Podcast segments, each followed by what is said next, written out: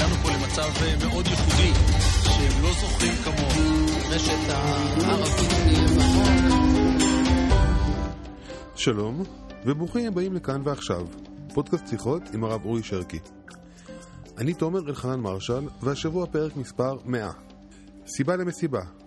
שיחה חגיגית על משקה וטופינים, אפשר לכנות את זה הגרסה הפודקאסטית לקידוש. מרימים כוסית לכבוד 100 הפרקים הראשונים. שלומך.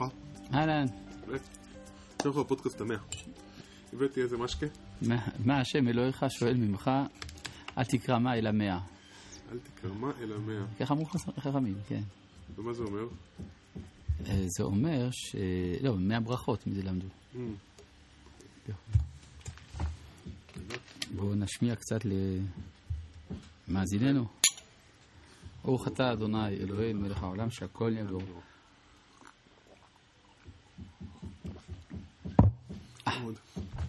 לא נספר להם מה זה המשקה. יש גם זה.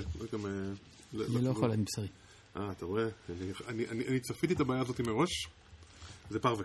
באמת? כן, כן. זה לא פרווה, זה גם באיזו קשות מטורפת שיש בשכונה פה. החלט. טוב. זה לא גודייבה, אבל... ים. מה זה באמת מספר ש... אומר רבי יהודה הלוי בספר הכוזרי, שאפילו כדי לספור עד 100, אינך יכול בלי לצייר בראש נקודות או חפצים. זאת אומרת שהמחשבה תמיד תלויה בציורים, והדוגמה שמביא רבי יהודה הלוי לצורך זה המספר 100. זה מה שמעניין כאן. למה? כי המספר 100, אם תשים לב, הוא מספר לא טבעי. כלומר, לא מובן מאליו. הרי 3 פעמים 10 זה 30. נכון? 3 פעמים 4, 40. 3 פעמים 5, 50, 60, 70, 80, 90. 10 פעמים 10. 100, 20. 10 פעמים 10. כמו שיש לך 3, 30, 4, 40, 5, 50, 10, 20.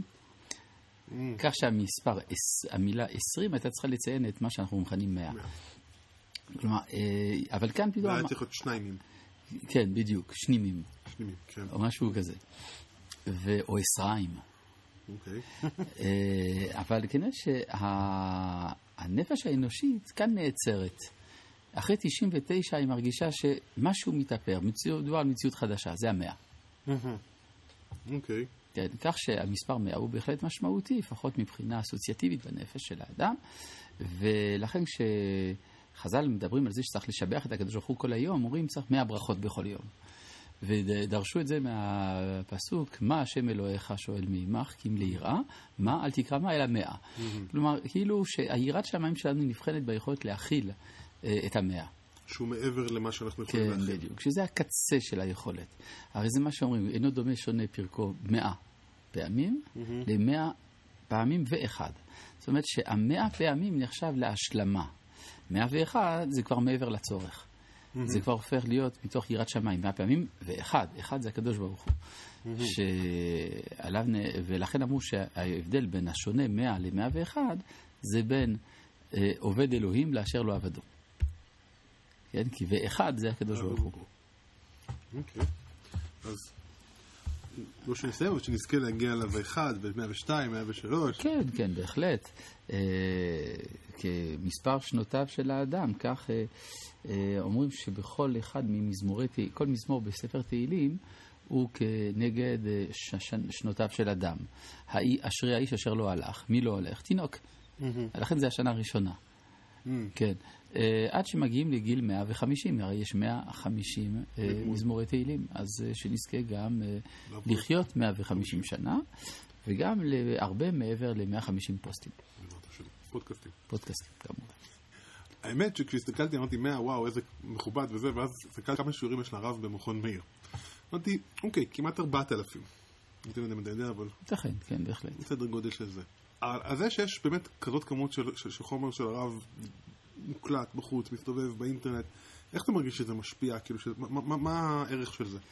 זה, אני חושב שזה דבר נפלא. כלומר, אני תמיד רואה אחורה לרבותינו, גדולי הדורות, במשך הדורות, מה הם היו יכולים לעשות אם דבריהם היו נפוצים בקנה מידה שהטכנולוגיה שלנו היום מאפשרת. אתה חושב, למשל, כמה תלמידים היו לרש"י? לא יודע.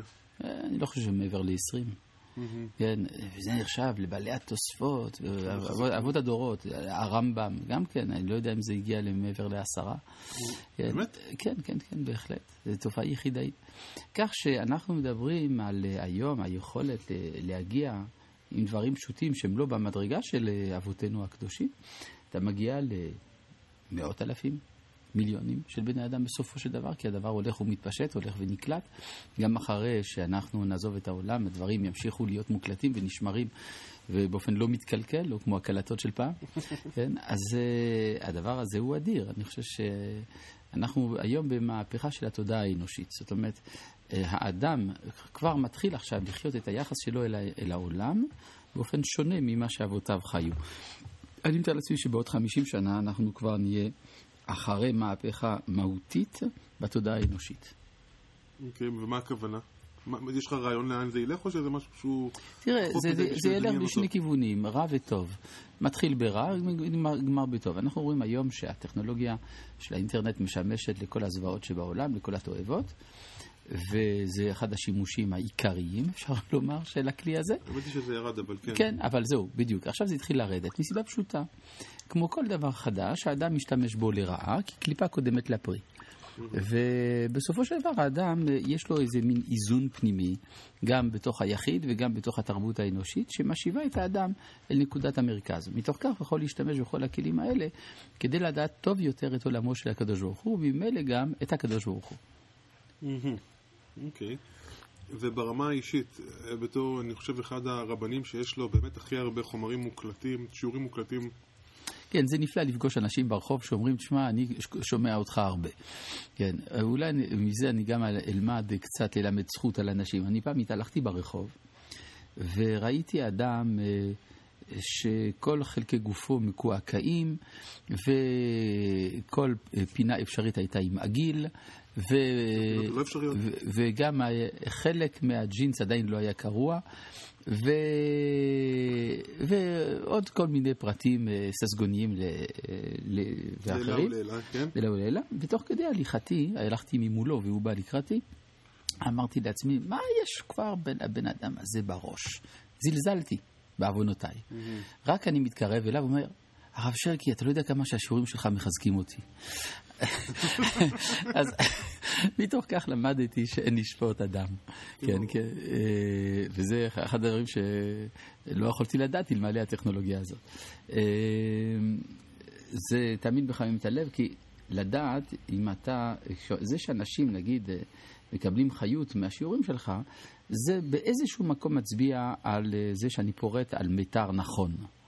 כן, אינני יודע אם זה המיתר האידיאלי, אם יש מיתרים אולי יותר טובים, יש אנשים שיודעים לעשות זה יותר טוב, אבל בכל זאת, התפוצה של השיעורים מורה על כך שהדברים נוגעים למאווייהם ומשאלותיהם של הרבה בני אדם, ואומר, זה משמח אותי. לא מצד הכבוד שזה מסב לי, אלא מצד שאני יכול בזה למלא איזושהי שליחות. ויש איזשהו שיעור שמקבל עליו הרבה תגובות, הרבה כיוונים. כן, ניתן לומר שהשיעורים, הנושאים שהכי הרבה מטרים בני אדם, זה אמיתות התורה, התורה מן השמיים וכדומה. ראיתי שהדברים האלה מטרידים את האנשים, אבל אפשר לומר שכמעט בכל נושא שעליו אני מדבר, יש תגובות, יש גם נושאים שאני שם לב שאני לא מדבר עליהם. למשל מישהו אמר לי, אתה דיברת הרבה שיעורים על הסוכה, ולא דיברת על 4 המינים. כן. שמתי לב. כן, נכון. או למשל בנושא משפחה וזוגיות, כמעט ואין לי שיעורים. למרות שאם היום אדם רוצה שיקשיבו לו, כדאי שהוא ידבר על זה, כי זה מה שממלא אולמות. וכדומה, כן. וזה מביא אותך לכיוון של עכשיו על שיעורים? יכול להיות שכן, יכול להיות שאני צריך להתפתח. תראה, בסופו של דבר, אחד החסרונות הגדולים שלי זה ש... אולי זה יתרון, אבל זה גם חיסרון כאחד, זה השכליות היתרה. זאת אומרת, ברגע שאדם מנסה להביא אותי לדיבורים על העולם הרגשי, אין לי סבלנות. אני אומר, טוב, תשמע, זה רגע שאני בא לענות על שאלות שכליות. אני לא יודע אם זה טוב, אבל זאת היא עובדה. כי אני אומר שאפשר לעשות ניתוח של השיעורים שלי במה הם טובים, במה הם לא טובים. אני מציע לך אולי לעשות רשימה של החסרונות, זה יהיה מעניין. חלילה. לא, זה מעניין מאוד, כי אחר כך אתה תקבל הרבה תגובות של כל הגרופיז. זה גם, הפייסבוק, ברוך השם, עולה ופורט, והרבה מאוד אנשים מגיבים, ויש שם... כן, אני הכי מבסוט מהתגובות הניזמות. כי לרוב, באופן כמעט מוחלט, זה נובע מאי הבנה של מה שאמרתי, אז זה מרגיע אותי. לא, כשאני אומר משהו והוא מושך תגובות נזעמות, בדרך כלל אני שם לב שהזועם לא הבין את מה שאמרתי. וזה טוב. כלומר, אם באמת הוא היה מבין וזועם... מה? אם הוא היה מבין, הוא לא היה זועם. יכול להיות שהוא היה מבין וזועם, אבל אז הייתי צריך לשאול את עצמי אם אני בסדר. אוקיי. צריך להסביר על זה. פייסבוק מקום טוב להסביר לאנשים.